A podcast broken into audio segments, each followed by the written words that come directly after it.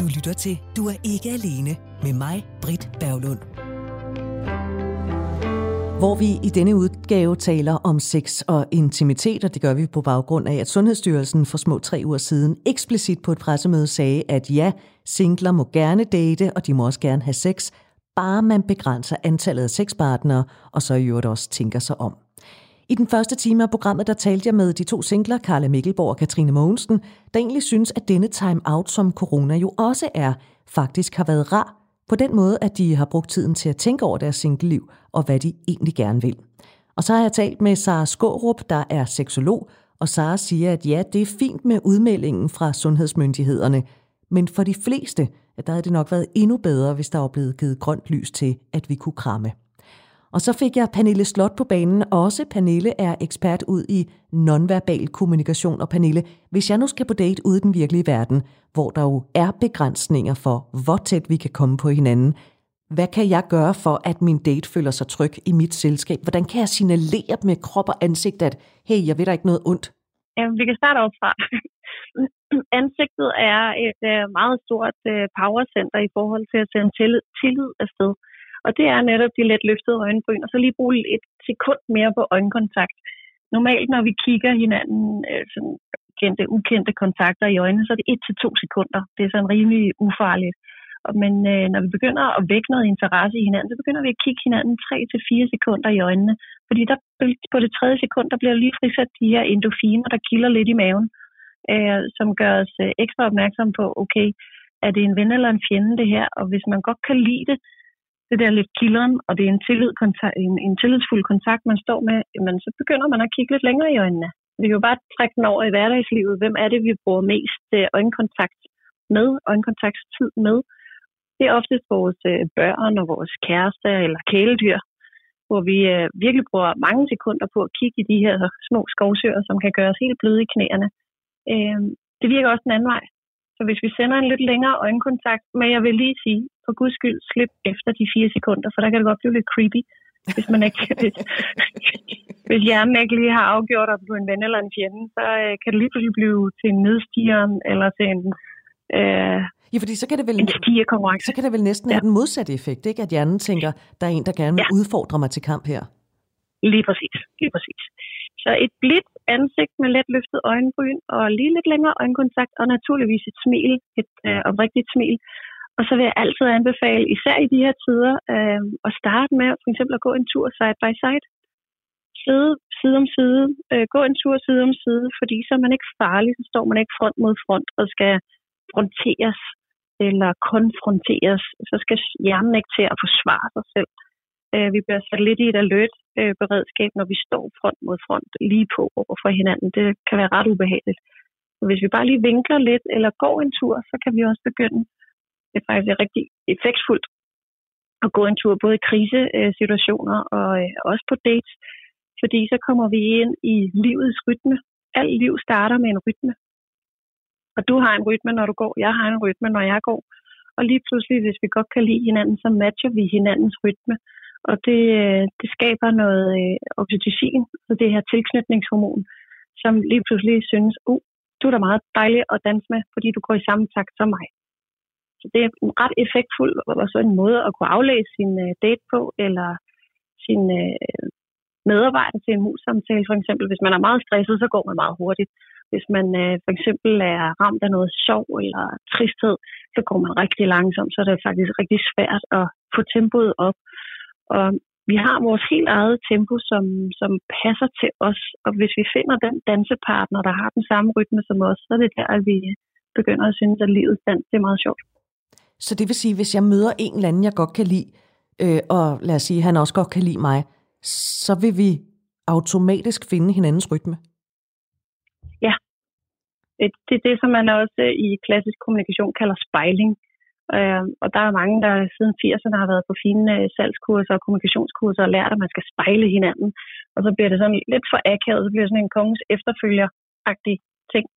Øh, jeg tager den mere på, på, øh, på indersiden og siger, okay, jamen jeg starter med at gå mit eget tempo, og så ser jeg min makkers tempo, så begynder jeg stille og roligt at matche det, og lige pludselig så går vi bare i den samme rytme, uden vi tænker over det, nogen af os. Øh, du kan også bruge det som aflæsning, når den anden spejler dig, så er det tegn på, at der er høj på tillid, og den anden gerne vil være en del af din flok. Hvor... I stedet for, at man sidder der, nu tager du koppen, så tager jeg koppen, og nu flytter du benet, nu flytter jeg benet. Det, det, så bliver det, så bliver det akavet. Ej, det bliver bare så dumt. Altså, ja. det er virkelig, Fuldstændig. virkelig ja. dumt. Men det her med spejling, ligger det sådan ubevidst i os? Altså lad os nu sige, at jeg virkelig gør en indsats øh, for at, at spejle på den, på den gode måde. Ikke? Vil, ja. vil, vil den person, jeg er sammen med, automatisk opfange det og sige, hey, hun kan godt lide mig? Det er noget, der kører ned i kælderniveauet. Øhm, og det er dernede, at, at, at det er godt fra. Og så tager vi en tur ud i dyrehaven og kigger på alle, øh, på alle dyrene, der står derude, så står de i samme retning. De spejler hinanden, de er en del af samme flok. Øh, vi ser også meget hurtigt nu, min kat, den render rundt og går præcis lige efter mig, frem og tilbage her i stuen. Øh, så, så det er noget, vi gør per natur som flokdyr. Vi spejler dem, vi gerne vil være i en gruppe med, i, på hold sammen med. Øh, og især når vi søger en partner, så er det jo rimelig godt, at vi gerne vil være på hold sammen. Øh, men når det er, det begynder at blive det der øh, kongens efterfølge, men så, så når vi jo helt op på anden og tredje sal i, i hjernen, hvor den begynder at tænke, åh, oh, det var mærkeligt. Nej, nu skal jeg se, hvor meget jeg kan få den anden til. Og så bliver det sådan noget helt, helt kaotisk noget, ikke? hvor man falder ned af stolen og ja, Ej, det glemmer bare... at ramme munden med glasset. Og, ja. det bliver så dumt. Ja. Hvor stor forskel er der på mænd og kvinders nonverbale kommunikation? Åh, der er meget. Der er rigtig, rigtig meget. altså som grundting, så er, øh, hvis vi kigger på de to arter, nu ved jeg godt, at jeg provokerer nogen lidt, men kigger man på hjernen, og inviterer vores gamle zoolog Desmond Morris ind for at artsdefinere de her to forskellige hjerner, så vil han sige, at det er to forskellige arter. Altså hjernen er designet til at lave to forskellige ting. Øh, punkt 1. Handens hjerne kører på øh, på et fuel, som hedder øh, adrenalin, altså hans kamphormon. Han er jo vores beskytter, han skal være klar til kamp og, og forsvare, og hunden kører på oxytocin, mere det her krammehormon, sørger for, at vi alle sammen har det godt, og berøring og, og øh, tæt på kroppen. Øhm, så når vi ser nogle af de her nonverbale signaler fra, fra både øh, hanner og hunder, som jeg kalder dem, øh, hannerne, når de får ekstra meget testosteron, så puster han sig lidt op. Lidt silverbacken der, der viser sine brede skuldre og sin store overarm, og man kan også høre det verbalt, øh, når han begynder at sidde med alle sine militære historier. Alle de der øh, sindssyge udfordringer, han har været ude i, som han har overlevet. Altså det er det samme, som, som fuglene gør, når de står og laver paringsdansen, og hanfuglen puffer sig op og render rundt og laver alle mulige dansespjæt for at imponere hunden. Øhm, det er præcis det, der, det samme, der sker for os mennesker. Så det vil sige, når, man, han, han, når han fortæller en historie, for eksempel fra militæret eller noget andet øh, stort, han har gjort, så er det en form ja. for paringsdans? Fuldstændig. Fuldstændig. Okay. Bare på det verbale plan, og det, det kommer så... Øh, man kan sige, lysten til at fortælle den historie bliver sendt afsted ned på kælderniveauet. Hey, fortæl en lige, øh, hvor sej du var til at overleve det her. Og så kommer der en historie op fra anden tredje sal. Ikke? Øhm, og så kan vi også se nogle signaler, der bliver sendt ned på kælderniveauet. Fra hændens vedkommende for eksempel. Det kan være, øh, det er ikke noget, der står i bøgerne, det er noget, jeg har observeret. For eksempel en, øh, en kip på, på stortåen, eller en let løftet stortå. Så du selv lige prøver at løfte stortåen, og mærke den elastik, der, der løfter den stortå, hvor den hæfter hende. Øh, altså den, der hæfter stortåen? Altså den, der løfter stortåen. Hvis du løfter stortåen en gang. Ja. Altså den nedenunder den er... eller ovenover, skulle jeg til at sige? Ovenover. Ovenover. Du løfter den, ja. kan du mærke, hvor den hæfter hen i dit ben. Nej, ikke umiddelbart, tror jeg. Nu prøver jeg lige med den anden. Det er sådan en lang, lang elastik, der sluthæfter op i lysken ved siden af handens tredje ben.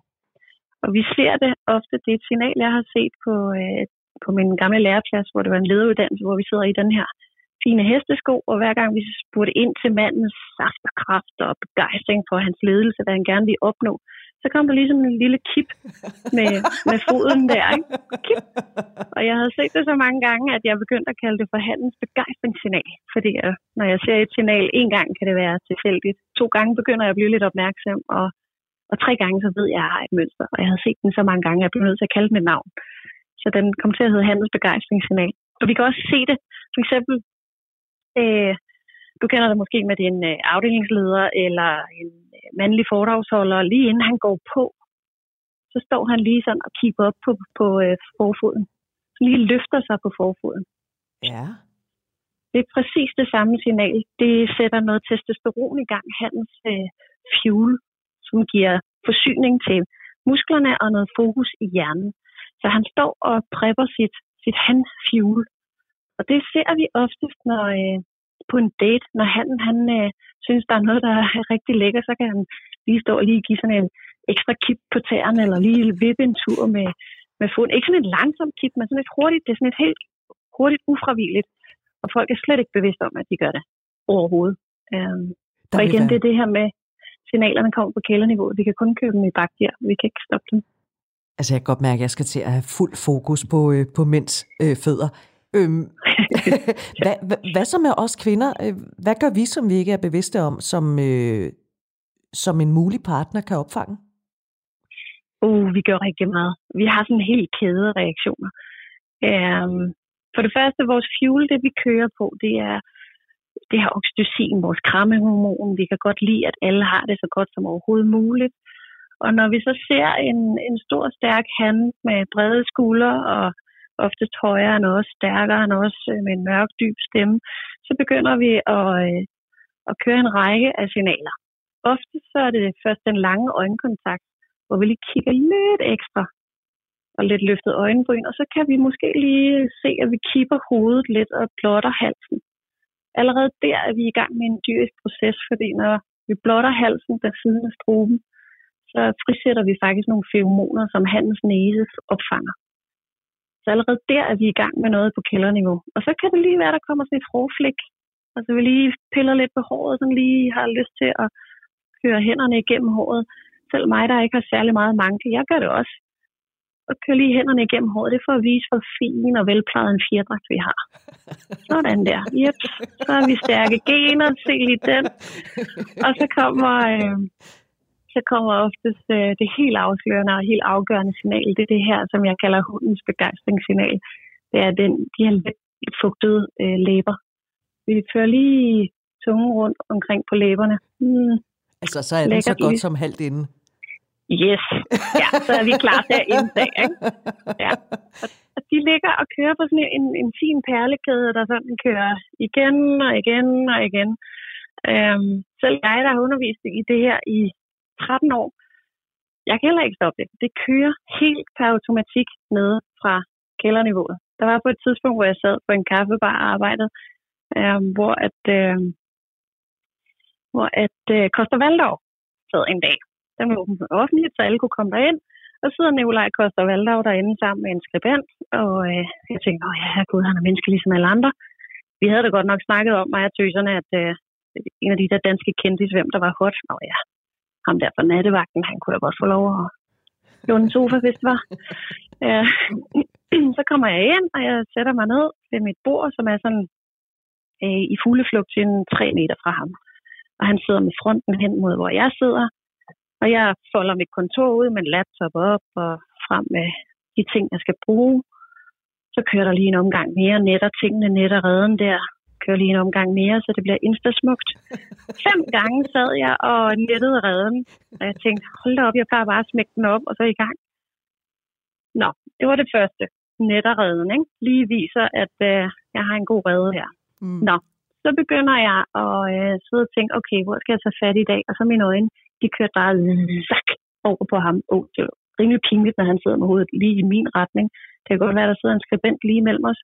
Men i fugleflugt, tre meter, det koster Valdau i øjenkontakt. Det er sådan rimelig tæt på, ikke?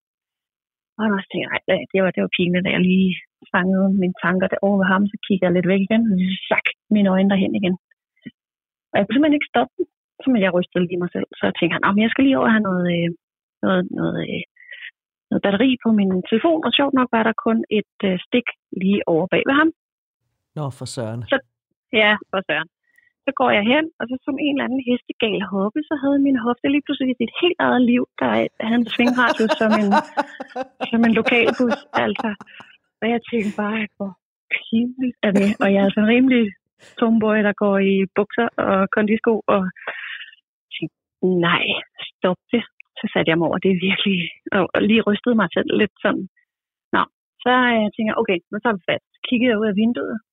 Så sidder jeg med godt og rank ryg, sådan, og jeg får lidt mere øh, buste på, og så med en, en fin hånd nede under hagen med trutmund, og sidder og viser min profil sådan lige to meters øh, fugleflugt fra Nikolaj Koster Valdau. Mm. Så begyndte den håret og læberne og øjnene, der hele tiden vil køre hen på ham. Og den blev bare ved med at køre igen og igen og igen og igen. Jeg kunne ikke stoppe det. Jeg måtte op og hente en kaffe mere, selvom jeg lige havde fået en. Øhm, sådan er det. Det kører fra kælderniveauet. Vi kan ikke stoppe det. Vi kan kun køre det i bakgear. Pernille Slot, jeg vil ønske, at jeg kunne sige til dig, ved du hvad, øh, hils på Kosta og Valdau. Det kan jeg desværre ikke. Det havde været det perfekte. ja. ja. Noget af det, du sagde for et øjeblik siden, det skal vi altså lige vende her til sidst, fordi du sagde noget med manden med hans øh, mørke og dybe stemme. Ja. Hvad gør stemmen ved os? Altså, hvor meget skal man tænke over den? Allerede nu er du gået ned i en god mørk klang. Ja, det, stemmen det er rigtig sjovt, fordi at stemmen, lyd, lyd er faktisk en af de første sanser, som hjernen begynder at registrere inden for maven af, og det er den sidste sans, der bliver slukket, inden vi dør. Så det er en ret powerful sans, når vi snakker nonverbale signaler og, og kommunikere på. Og øh, lyd har det sådan, hvis vi lige tager de to yderpoler, der er den dybe mørke, helt ned fra maven af, hvor vi virkelig får noget rumklang på. Og så er der den her meget høje øh, tone, der går helt op i næsen, helt op i vejret, som næsten ikke er til at holde ud og, og høre på. Der er ligesom de to øh, modpoler, kan man sige. Og den mørke, dybe klang vækker noget, altså selve, selve resonansen vækker noget, noget ro i vores system og vækker den her autoritet, og øh, stabilitet, som vi har rigtig meget brug for, især i sådan en tid som den her. Og øh, hvis vi nu snakker stemmer, så kan vi jo lynhurtigt trække øh, Søren Brostrøm frem. Han står med en meget dyb og mørk, særkendende stemme. Han har et roligt tempo. Han når at øh, trække vejret. Og øh, det er rigtig rart for vores system at se, at far står stærk, når bølgerne går højt. Og der er det med de mørke og de dybe stemmer. Oftest, hvis vi ikke har set personen, så rater vi dem som høje, mørke mænd med den her dybe, mørke stemme. Så det vækker simpelthen noget helt uinstinkt, et, et, et helt øh, dyrisk instinkt i os, at det vækker noget ro, og det vækker noget øh, øh, autenticitet og noget autoritet. Altså vi lytter, og nu taler far. Øh, altså, og især for os hunder. Altså, en dyb, mørk stemme med lige lidt rusten knæk på, og der lige er lidt badass på. Det går lige ikke stokken. altså, så Søren Brostrøm er faktisk lidt badass. jeg ved ikke, om det er en fjer, han har lyst til at sætte i hatten, men det, det, det er meget sjovt, fordi jeg har jo tidligere talt med øhm, adfærdsekspert øh, Tony Evald Clausen, som jeg ved, du også kender, Pernille Slot. Og ja, øh, hvor jeg måtte sige til ham, jeg har udviklet en, øh, et ret usundt forhold til pressemøder, hvor Søren Brostrøm er med, fordi det, det vækker bare et eller andet i mig. Og det er, ja det er altså også hans stemme og hans stemmeføring mm. og hans ro. Ja, præcis. Og det er det, vi har brug for i den tid, vi står i nu, hvor der er så meget, der er uvist. Så, så far Brostrøm og Mohamed gør det rigtig godt nonverbalt. Så kan man snakke om alt det, de siger, det, og alle de der politiske ting, men rent nonverbalt, der gør de det rigtige i den her situation for os. Og som vi så opfatter, uden at være klar over, at vi opfatter det? Fuldstændig. Det kører ned på, øh, på kælderniveauet, ja det gør det. Vi er ved at være færdige, Pernille, men øh, nu sagde jeg, at vi skulle tale om stemmen som det sidste. Det skal vi ikke, fordi nu har jeg lige fundet på noget mere at trække dig rundt i nation med. nu, har, nu har vi talt om det her med, at man reagerer ud fra kælderniveau eller anden eller tredje sal. Det er jo faktisk ja. en oplysning, man godt kan bruge, når man går på date. Altså en date, ja. det handler jo lidt om lige at krasse lidt i, hinandens slag og øh, danse lidt ja. rundt om hinanden og finde ud af, hvem, hvem hinanden er. Det helt klassiske, ja. når man mødes med et fremmed menneske, det er, Nå, hvad, hvad laver du så? Og det er sådan et ja. svar, det ligger jo altid lige på tungen. Det, øh, det er egentlig lidt ligegyldigt. Men ja. hvordan kan man få, altså hvordan kan man lære et menneske at kende ved, at de hiver noget frem fra kælderen, som ikke er på forhånd indstuderet, men som bare er umiddelbart? Altså det gode spørgsmål. Ja, det vi typisk gør, og som vi er jo opflasket med, det er jo alle de her parat spørgsmål, altså 30 sekunders øh, elevatortalen, ikke? og det ligger på anden tredje salen med bevidsthed og med logik og rationale, og hvis jeg nu siger, at jeg er udviklingskonsulent, wow, så ser hun mig i et andet lys. Øhm, men allerede der har vi lagt noget distance imellem os, fordi vi aner ikke, hvad hun har på, på lager af erfaringer med udviklingskonsulenter. Øhm, så en hurtigere måde at komme ind til kernen af, om det virkelig er den dansepartner, du vil have med resten af livet, der sidder over for dig, det er at stille nogle andre spørgsmål. Og det kunne for eksempel være, øh, hvad brænder du for? Hvad elsker du virkelig at lave? Hvad, hvad får du virkelig energi af at lave?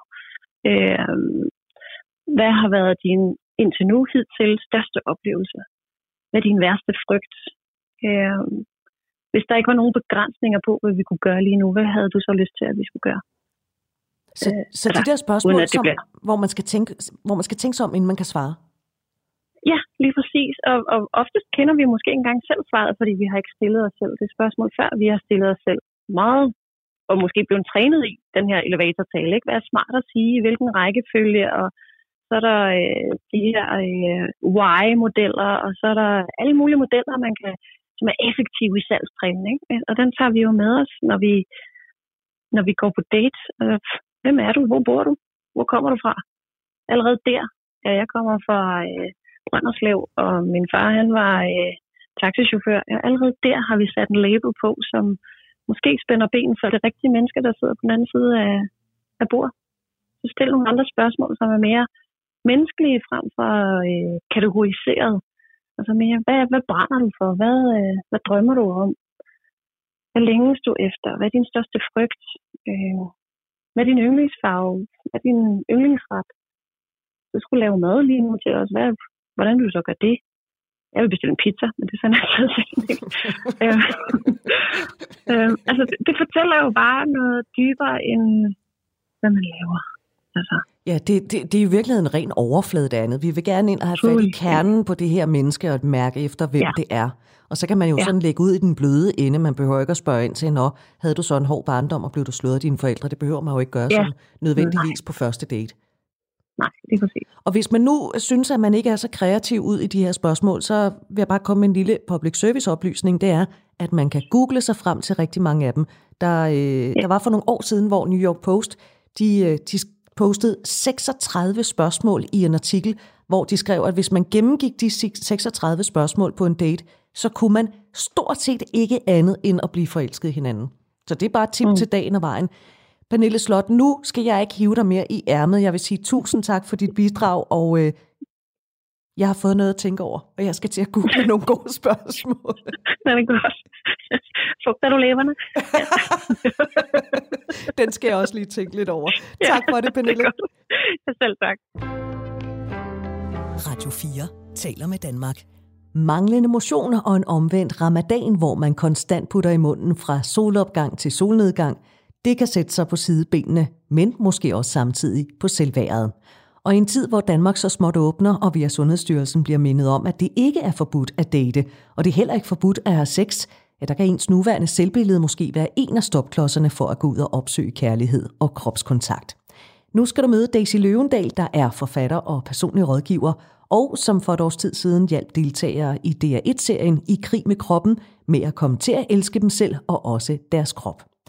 Og Daisy, hvis jeg nu bokser lidt med selvtilliden for tiden, hvor skal jeg så starte? Skal jeg ændre på min krop, eller skal jeg snarere ændre på mit syn på min krop? Så vi alle sammen en gang imellem lige tager, tager fat i os selv og siger, okay, altså her, du mig, jeg sige til mig selv, okay, Daisy, nu er du simpelthen ud med de der løbesko, ikke? fordi du har lige brug for at få lidt, lidt motion ind under huden. Så, så det er ikke fordi, jeg på nogen måde er imod, at vi tager os af vores sundhed. Jeg synes, det er rigtig vigtigt. Jeg synes, der er rigtig meget ansvarlighed i, at vi passer på vores sundhed. Men hvis vi har et rigtig hårdt syn på os selv, og hvis ikke vi har en grundlæggende selvkærlighed, så kan vi ændre vores krop herfra og til livets sidste dag, uden at vi nogensinde bliver glade for det. Så derfor, når vi bliver ramt af den der følelse af kropsskam og puha, og jeg er ikke god nok, og, ej, og man får bare lyst til at lægge sig i sten og trække over hovedet, så det er ikke der, jeg tror, vi skal begynde at ændre vores krop. Så det er der, jeg tror, vi skal begynde at ændre vores syn på os selv og starte en kærligere kontakt med os selv. Hvor kommer den her manglende øh, selvtillid eller kropsskam fra? Hvor vigtigt er det, man finder ud af det først og fremmest? Det er sindssygt vigtigt, at den kommer enormt mange steder fra. dengang, hvor det var, at øh, vi lavede programmet for DR, der brugte vi jo nogle undersøgelser, som er lavet i Danmark, som viser, at en tredjedel af danskerne faktisk kæmper med kropsskam. Og det er jo ret mange. Og noget af det, jeg selv synes, der var så vildt med at sidde med de her tal, det var, at jeg fik bekræftet det, jeg et eller andet sted troede. Altså, man kan sige, jeg har brugt 10 år af mit liv på at arbejde med mennesker i et, i et fortroligt rum, så jeg har jo i hvert fald indgik i, hvad folk egentlig føler. Så det var ikke nyt for mig, men det var da enormt rørende og så tænke, okay, det er, jo, det er jo os alle sammen, eller nogen, vi holder af, som faktisk kender det, bare kunne være i vores egen krop. Og den her tid, vi lever i, hvor vi er så meget på de sociale medier, hvor vi ser så mange billeder af kroppe, hvor vi ser så mange perfekte kroppe, hvor vi hele tiden også har den her lidt præstationskultur og forbedringskultur, og nu skal vi også være bedre, og nu skal vi også kunne dit den, dutten, datten, der er kroppen jo bare et meget, meget tydeligt sted. Altså så hver gang vi går ud i verden, ved vi jo godt, at vi bliver mødt af andres blik og vurderet. Og det har jo bare ført den her kæmpe skam med sig, at lige pludselig så skal vi på en eller anden måde hele tiden, at vi hele tiden konfronteret med, hvad tænker andre om mig? Altså, og det er jo det er ikke, fordi jeg tror, det er fuldstændig nyt fænomen. Selvfølgelig har mennesker altid kigget på hinanden og spejlet sig i hinanden. Men, men i den her tid, hvor vi har så meget fokus på alt det, vi kan som individer, alt det, vi skal som individer, og vi har så meget viden om, hvad det rigtige er at gøre, og vi bruger enormt meget tid på de sociale medier og læser blade, der er fyldt med mennesker, der jo ikke ligner almindelige mennesker, så er det jo, at vi hele tiden bliver konfronteret med vores egne fejl og mangler. Det, det tror jeg er noget af det, det kommer fra. Og et andet sted, jeg tror meget, at det kommer fra, det er også, at engang der var ægteskabet noget, der blev indgået, når man var ung, ofte hjulpet lidt på vej af familien, og så var man i det. I dag der er kærligheden og seksualiteten jo blevet et sted, der også rummer en konstant forhandling. Altså, vi er jo aldrig mere sammen med nogen, eller halvdelen af os bliver skilt, eller finde nye partnere. Så vi er jo, de fleste af os, uanset om du lige nu er single eller i parforhold, er vi jo et eller andet sted også en kontinuerlig seriemonogami. Så lige pludselig så skal vi jo også, når vi er 17 til vi er 97, være attraktiv over for en potentiel partner. Og det betyder da sindssygt meget for os, hvordan vi ser os selv. Fordi vi et eller andet sted hele tiden har det der spørgsmål, kan jeg blive valgt af nogen? Er jeg lækker nok? Er jeg tiltrækkende nok? Er jeg, er jeg værd at elske? Så man er altid, man, man står altid lidt med et ben ind i, den, i det der udstillingsvindue. Så man skal hele tiden være lidt på. Man skal hele tiden være lidt på. Altså, og, og jeg tror, hele det der billede der, hele den der følelse af at være lidt på hele tiden, det er jo den, som sætter sig i vores krop. Altså nogle gange, nogle gange, når jeg snakker med folk, det er meget sjældent, jeg i virkeligheden, der folk kommer til mig og siger, hej Daisy, jeg vil gerne tale om kropskram. I virkeligheden kommer folk jo med, med alle mulige ting. Men, men fordi kroppen er så fundamental en del af vores måde at være i verden på, så kommer det jo hele tiden ind, uanset om vi taler kærlighed, seksualitet, relationer, øh, måden vi spiser på, måden vi arbejder på, måden vi emotionerer på. Alting har, har jo en forbindelse til vores krop. Så er det at det, sniger, så er det, at det hele tiden sniger sig ind. Og mange af de følelser, vi ikke får bearbejdet, og mange af de følelser, vi ikke ved, hvad vi skal stille op med, de ender jo også i vores krop. Altså vores krop bærer jo også en hukommelse og en masse fornemmelser af, hvem vi er. Stress er også voldsomt forbundet til kroppen. Og vores krop i den her tid bliver nogle gange sådan lidt en anden. Altså nogle gange griner jeg lidt og siger til mine klienter, hvornår har du sidst været besøgt dig selv fra hagen og ned?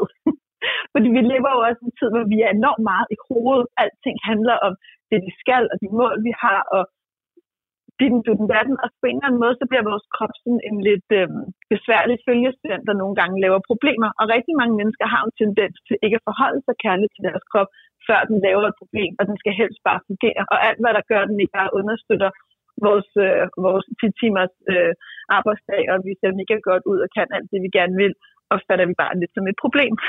Så vi er jo i virkeligheden meget ofte ikke i en særlig tæt og kærlig kontakt til vores krop, og det gør også, at kropskammen vokser.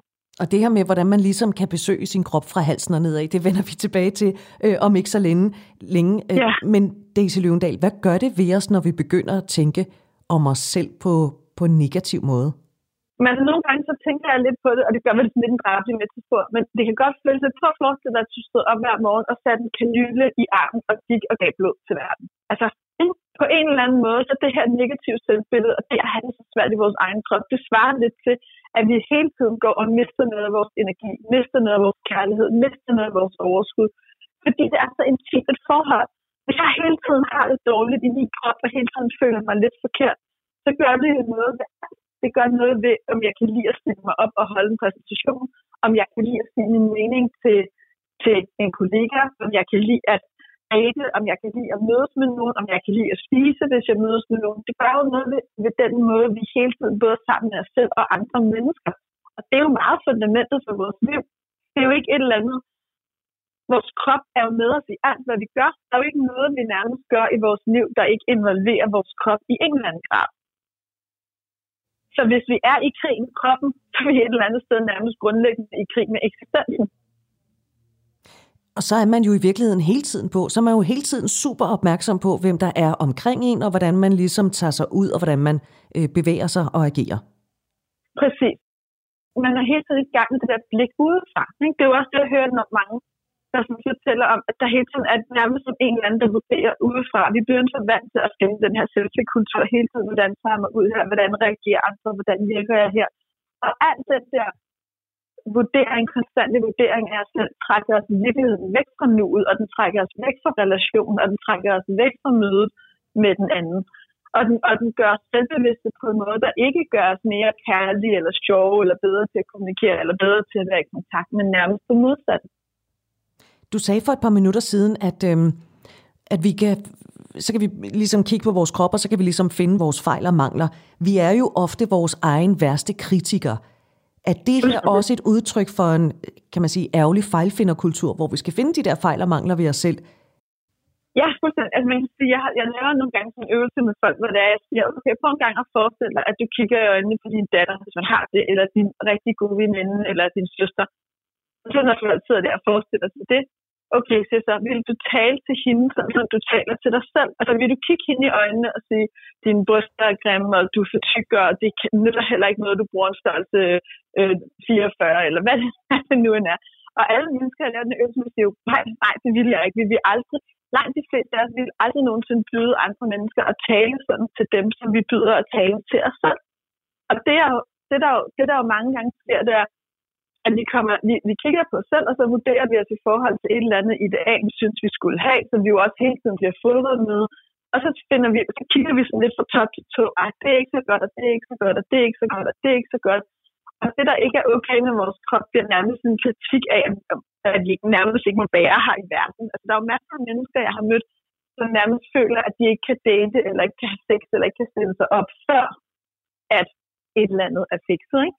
Så vi har den, den, den, den der fejlskende kultur. Og det er meget sjovt, for man kan jo virkelig arbejde med lidt forskellige blikke på sig selv. Jeg kunne godt stå op her i morges og sige, ej Daisy, nu, altså ingen størrelse 42, behøver du at klæde dig i samme størrelse som din alder, og hvad sker der med det der hud, der slager rundt under din navle, efter at have fået tre børn, og de der øh, rynker der under øjnene, ikke? Det kunne jeg godt.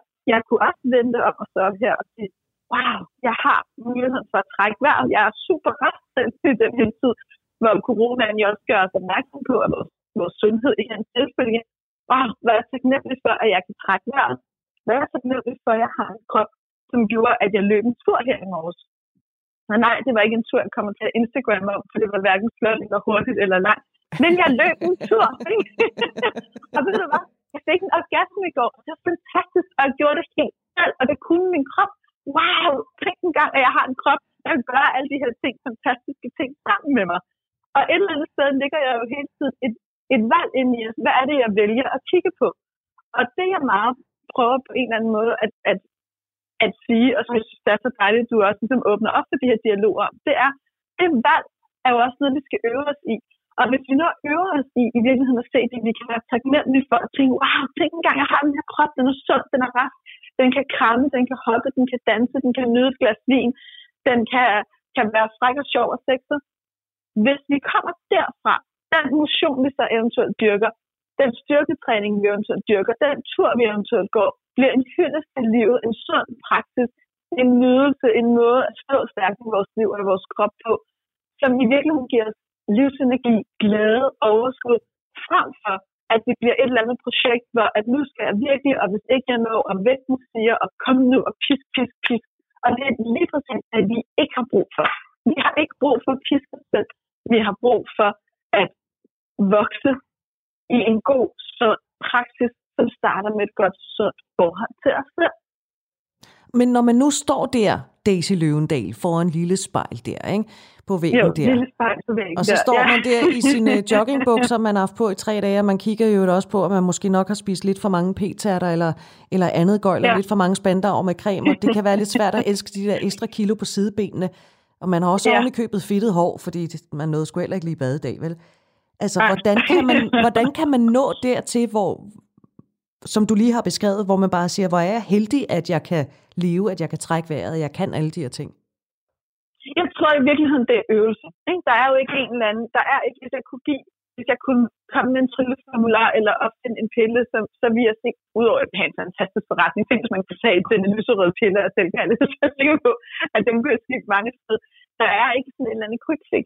Det handler i virkeligheden meget om at øve sig. Det handler om at begynde at give sig selv kærlighed. At begynde at vågne om morgenen og sige, værsgo, jeg har fået, jeg har fået en dag i gave. Altså i virkeligheden, at udøve en grundlæggende taknemmelighed og værdsættelse af det liv, vi, har, vi er blevet givet.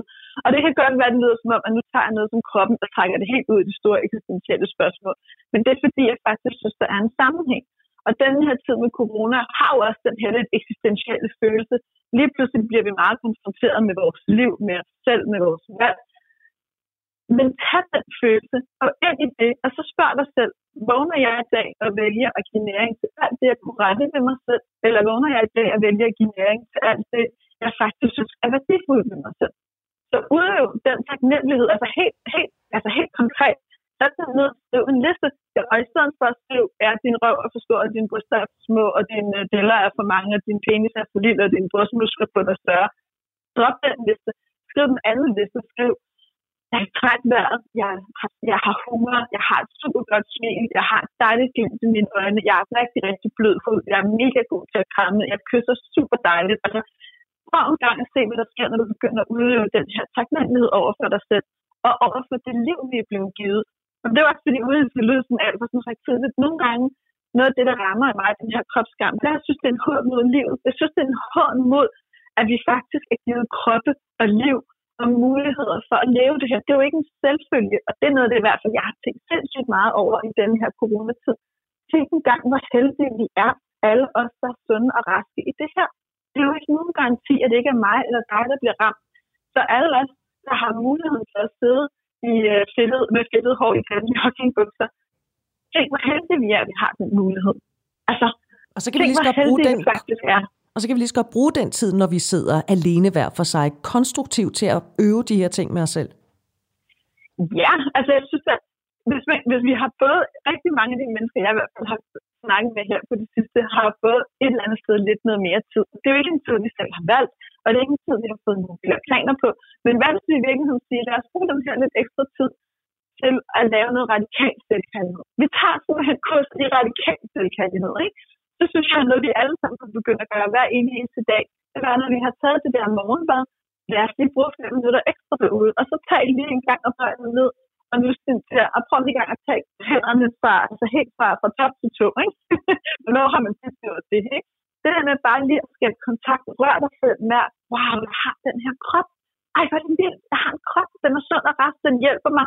Og selvom vi har nogle skader, ikke? Altså, jeg har måske ondt i knæene, eller læben kunne godt være lidt bedre, eller hvad det nu end er. Okay, så tager jeg det med, så giver jeg også det kærlighed. Skab kontakt til dig selv.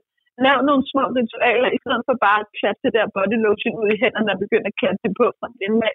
Luk øjnene. Forestil dig, de her hænder er den perfekte elskers hænder, der rører mig med alt den kærlighed, jeg længes efter. Brug et kvarter, 12 minutter eller 8 minutter, gå og creme dig selv ind og mærke din krop. For når der er, du i virkeligheden mærker din krop, så sker der det, du får en anden kontakt. Og så åbner vi i virkeligheden vinduet for et andet forhold til vores krop. Vi åbner vinduet for taknemmelighed, for nydelse, for alt det, der i virkeligheden er modgiften mod skammen og ensomheden og afstanden.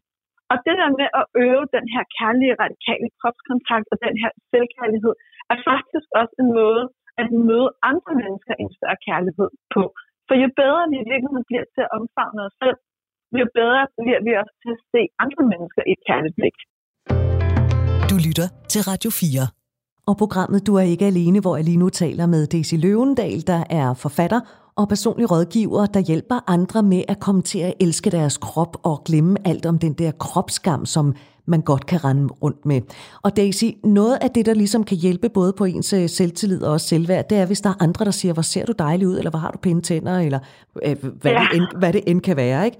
Øhm, men dels så har vi jo en social distance til hinanden lige i øjeblikket, og dels hvis man er single og bor alene, som jeg er, jamen så skal jeg ud øh, og rent faktisk fysisk fiske efter en kompliment. Øh, skal man i virkeligheden glemme, eller forsøge at glemme, hvad andre mennesker tænker og være afhængig af, at de fortæller, om jeg synes faktisk, du er ret dejlig. Ja, ja. Altså, jeg har det lidt komplimenter er dejlige at, at, altså, tage imod alle dem, du kan få, ikke? Men på en eller anden måde er det jo også meget flygtigt, og hvis vi lægger ansvar for vores eksistens og vores grundlæggende glæde i hænder på andre mennesker, uanset om det er kollegaer eller dates eller den første partner, vi har, uanset hvem det er, så lægger det jo også del ansvar for os selv i nogle andre hænder. Og det synes jeg faktisk, vi skal tage tilbage. For der er sådan en power, der er sådan en magt i, i virkeligheden at trække ind i sig selv og sige, jeg kan, jeg kan elske min krop. Jeg kan, jeg kan elske min måde at være, mit, det menneske, jeg er, vores krop og vores sind og vores sjæl hænger sammen. Jeg, jeg, jeg tager det at give mig selv kærlighed og stå i verden for mig. Og det er ikke fordi, jeg siger, at vi ikke skal have brug for andre, eller vi ikke skal mødes kærligt med andre, for det synes jeg også er sindssygt vigtigt. Men jeg tror, det er rigtig vigtigt, at vi bærer ansvaret for os selv.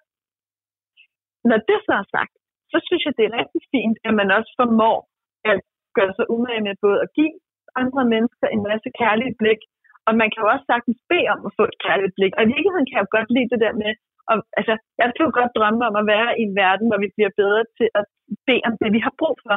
Det er jo fint så at ringe op til en veninde, date, kæreste, whomever, og sige, prøv at høre her, jeg er lidt low i dag, kan du ikke minde mig om noget? Du værdsætter ved mig. Om det så er min, min smukke smil, min gode humor, min sorte bryst, whatever, og så gør jeg det samme for dig. Jo, lad os nu prøve at give hinanden noget det, vi har brug for. Det er smukt, men hvor mange taler sådan til hinanden? Fordi det gør vi jo ikke nødvendigvis, fordi der er også noget sårbart i det. Så bliver det bare sådan fem minutter, Nå, det var da meget rart, men det ændrer jo ikke noget fundamentalt men Daisy, du er nødt til lige at hjælpe mig lidt på vej her, fordi hvis det er, at jeg virkelig skal øh, lære det her med at elske mig selv og elske min krop, og jeg skal sige de her ting til mig selv. Hvis jeg står ude i spejlet og siger, Nå, hold da op, hvor har du pæne tænder, så kan jeg jo godt sige, så, så, så ved jeg jo godt, at det er noget, jeg siger, fordi jeg skal sige det. Altså, hvordan får man, hvordan får ja. man kan man sige, mening? Altså, det, det giver mening. Altså, øh, jeg ved ikke, hvordan jeg skal forklare det, men... Nej, det ved godt, hvad For det kan også blive sådan en eller anden underlig ting. Hej, godmorgen, jeg har pæne tænder, min bryst er pæne, og jeg er god nok, og så siger man bare, åh oh, gud, hold op med den der selvudvikling, jeg får det helt dårligt, ikke?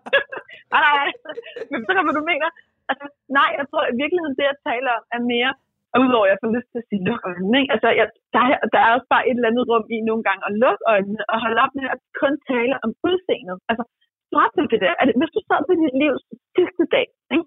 du sad på dit livs sidste dag og kiggede tilbage, er det så vigtigt, hvordan dine tænder så ud, eller dit hår, eller din krop? Er det vigtigt, at du var pæn? Nej, eller var spørgsmålet? Nej, altså, altså det, det ville det jo nok ikke. Altså, øh, det ville det jo nok ikke. Nej, altså, og, og grunden til, at jeg stiller det tjekspørgsmål, det er, for mig er der noget fantastisk i bevidsthed om, at vi skal dø. Ikke at det ikke også kan gøre mig sindssygt ked, det er jo noget af det, jeg er allermest bange for, er at dø, før at mine børn er voksne mennesker, der kan klare sig selv, og jeg vil typisk set også gerne nå at være oldemor. Ikke, ikke desto mindre, så ved jeg jo også, at der ikke er nogen, der har garanteret mig et langt og lykkeligt liv. Og nogle gange, når jeg ser på min egen kropsskam og min egen fejl og mangler, åh nej, puha, og hvorfor, jeg kan heller ikke finde ud af, at det er der er for meget. Og sådan, ikke? I det lys, så er der nogle andre ting, der bliver tydeligere. Er det vigtigt, er det vigtigt for mig, at en hel masse tilfældige mennesker i den her verden synes jeg man lægger? Nej. Dybest set, så er pisselig glad.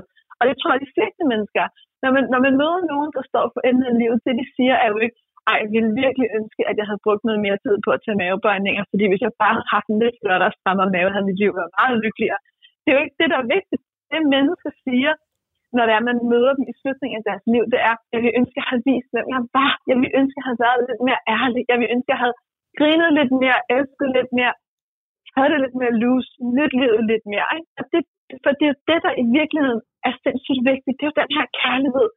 Så, så når du spørger mig, okay, så når jeg står der foran spejlet, og det ikke bare skal blive sådan en eller anden underlig ramme, jeg bestyrer af, du er god, og du har pæne tænder, så prøv en gang at forbinde dig til den her grundlæggende kærlighed.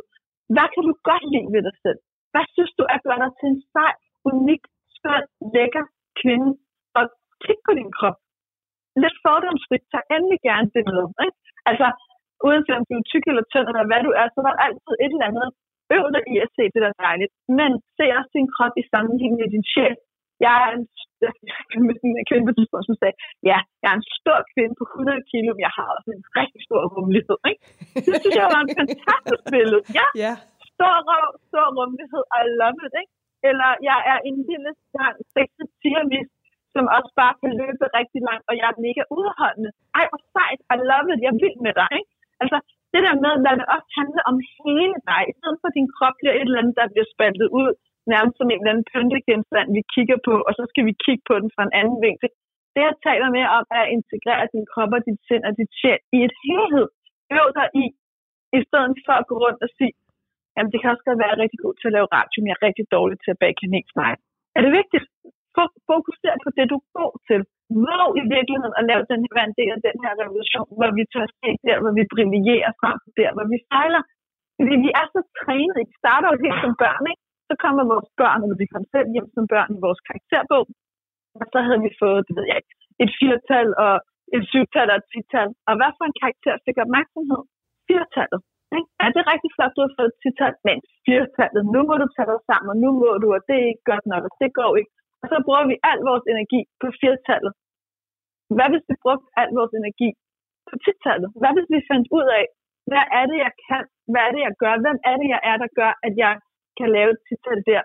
Prøv virkelig at gå i dialog med det, blive klogere på det. Kend dig selv. Det er der stod i det i Grækenland over templet. Kend dig selv. Og for den der ved at vide, jamen det her, det er noget af det, jeg er, det er noget af det, jeg kan. Hvordan kan du så bidrage til verden? Hvordan kan du bruge de styrker til at løfte de områder i dit liv, du synes er vigtige? Det er den integration, vi skal have fat i. Så når du står foran spejlet og har lyst til at sige, jamen min røv er for stor, min bryst er for små, min penis er for kroget, eller hvad det nu er, der plager dig, så prøv en gang at tænke, ja, og hvad så? Det ejer jeg. Jeg ejer hver en centimeter af mit prøve gøn og min grå hår og rynker, eller hvad det er.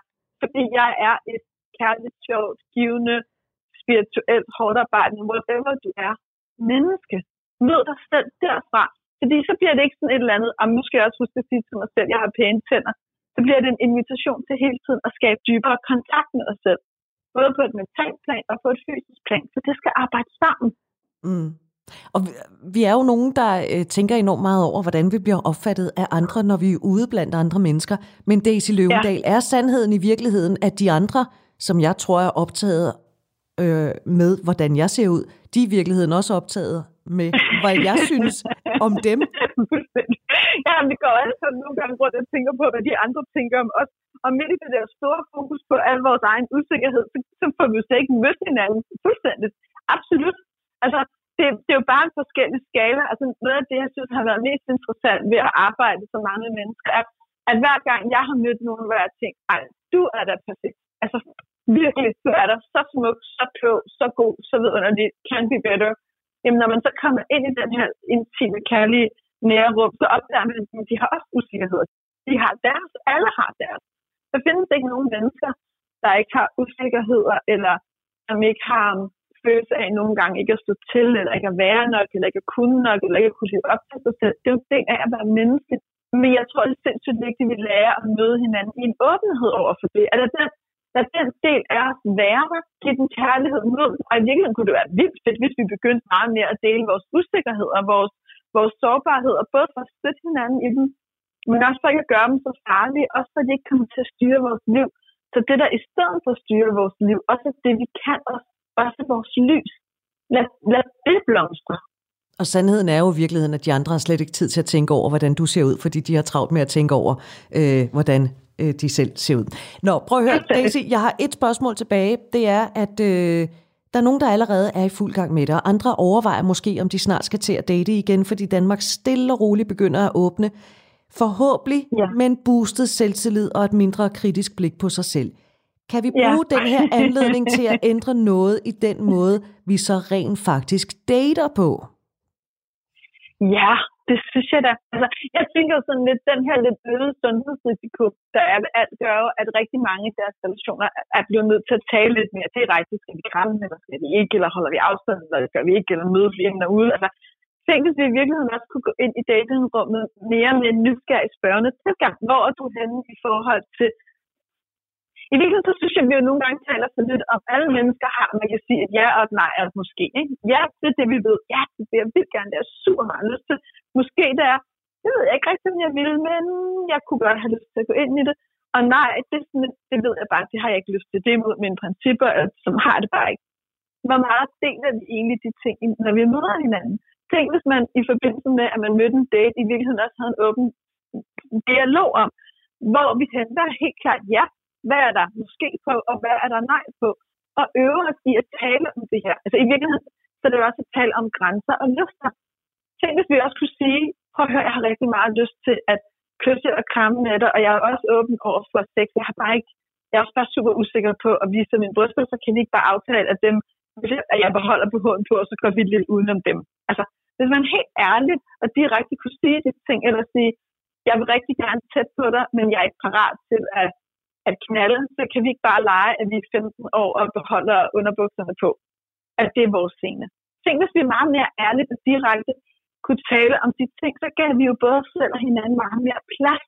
Og det, der jo også sker, når vi giver hinanden den plads, det er, at vi får vist, hvem vi er, at vi får lært andre mennesker at kende, og vi får mulighed for at møde hinanden meget mere kærligt og meget mere respektfuldt, og, i, og giver os selv meget mere plads til at være dem, vi egentlig er, frem for at ende med i virkeligheden at gå et sted hen, hvor vi ikke har det helt godt. Og det, der i virkeligheden også er det en af de interessante tanker, det er, hver gang vi som mennesker kommer steder hen, hvor vi i virkeligheden ikke rigtig har det godt, så kan det godt være, at vi er lidt kægt kan gå ud af døren, efter at have haft noget sex, vi ikke var helt okay med at sige, nå ja, men altså en gang fra til, det var da også meget sjovt. Men det sætter sig også i den der kropskam. Nogle gange sætter det sig også i følelsen af, at man er for tyk, men i virkeligheden handler det ikke om, at man er for tyk. I virkeligheden handler det om, at man ikke har sig selv med. Og det kan være super svært at gennemskue. Så på den måde er der jo også, altså kropsskam er også en følelse, er også en følelse, der indeholder alle mulige andre følelser. Og jeg synes, vi generelt ikke er gode nok til at håndtere vores egne og andres følelser, fordi vi giver dem ikke nok opmærksomhed. Og så ender kropskram med, kropsskam med at blive den der skraldespand, hvor vi så hiver, lægger andre følelser ned i os. Præcis, ikke? Og den der følelse af, uh, jeg har det ikke så godt i mig selv, puh, min, puh, der er også, altså min lov også, ikke? Ja, men udover din lov, hvad sker der så ellers i dig? Altså, hvordan har du det ellers? Ikke? Altså, mm. så, så tag lige at besøg det, der sker på halsen og ned efter med et lidt nysgerrigt, kærligt blik. Hvordan har jeg det? Hvad har jeg egentlig lyst til? Hvad har jeg ikke lyst til? Hvad er for hurtigt? Hvad er for langsomt? Både sådan lidt mere generelt, men også lige nu. At kunne have den åbenhed. Altså, altså lige så vel som jeg tænker, at det bliver bare her dage, synes jeg også i min eget liv, at det der med at spørge folk, kan vi, altså forstå min mor den dag, skal jeg give dig et kram, eller skal jeg lade være, ikke? altså, ikke? Det det, det, vi er nødt til at sætte ord på nogle andre ting. Tænk, hvis vi også i møde med mennesker, som vi har en romantisk relation med, kunne sige, hvor du egentlig er henne i forhold til sex, eller hvor du er henne i forhold til kysse, og kan vi, kan vi lige kan vi lave nogle, kan vi lave nogle, øhm, kan vi, kan vi tale lidt om det? Kan, vi, kan jeg få lov til at fortælle dig, at der både er en del af mig, der har rigtig meget lyst, og en del af mig, der ikke rigtig har lyst? Og det er jo uanset, om man er single og i gang med en ny partner, eller om man, jeg arbejder med par, der kender hinanden rigtig godt. Det er ikke nødvendigvis særlig nemt at sige, det her har jeg lyst til, det her har jeg ikke lyst til. Så masser af de kvinder, jeg for eksempel møder, der siger til mig, jeg har ikke lyst til sex, så hæver jeg altid det ene øjenbryn. Det kan du ikke se, jeg gør det, det gør jeg aldrig. Siger. Nå, hvilken form for sex har du ikke lyst til? Kan vi åbne den her samtale lidt? For det er jo ikke altid så totalt. Nå, nej. Jamen, jeg har ikke lyst til det. Nej, okay men har lyst til det? Ja, det kunne da godt være. Okay. og så er vi jo i gang med i virkeligheden at dreje perspektiverne og udforske. Så det er jo i virkeligheden, alt det, jeg i virkeligheden taler om, kan koges ned til en invitation til at ro den her tid på at udforske dig selv. Mød dig selv lidt kærligt. Okay, kan du give din appelsinhund? Luk øjnene og rør den del på appelsinhund. Hvordan føles det? Hvordan føles det, hvis du rører med din hånd, med en fjer, med en lædersnor? Prøv det. Leg lidt med det. Åbn lidt op. Skab kontakten til dig selv. Skab kontakten til din krop. Skab kontakten til din sjæl og dit sind. Brug den her puppe til virkeligheden og gå dybere ind i dig selv. Fordi jeg vil gerne vide, den bedste færdige parole, du kan finde i København lige nu på, at det gør også noget med, hvordan du møder andre. Ved du hvad, det kan simpelthen ikke blive et flottere punktum, vi kan sætte for vores snak. Daisy Løvendal, tusind tak, fordi at du vil være med Jamen, her. Selv tak. Selv tak, det var jeg så glad for. Tusind tak, Britt. Og så nåede vi til øh, vejs ende af denne udgave, at du ikke er alene. Men jeg skal lige her på falderæbet minde om, at øh, hvis du sidder og har et emne, du synes, vi skal tale om i programmet, eller du selv har lyst til at være med, så er du altså mere end velkommen til at sende mig en mail. Adressen den er ikke alene radio4.dk. Programmet er produceret af Pibesovs Productions for Radio 4.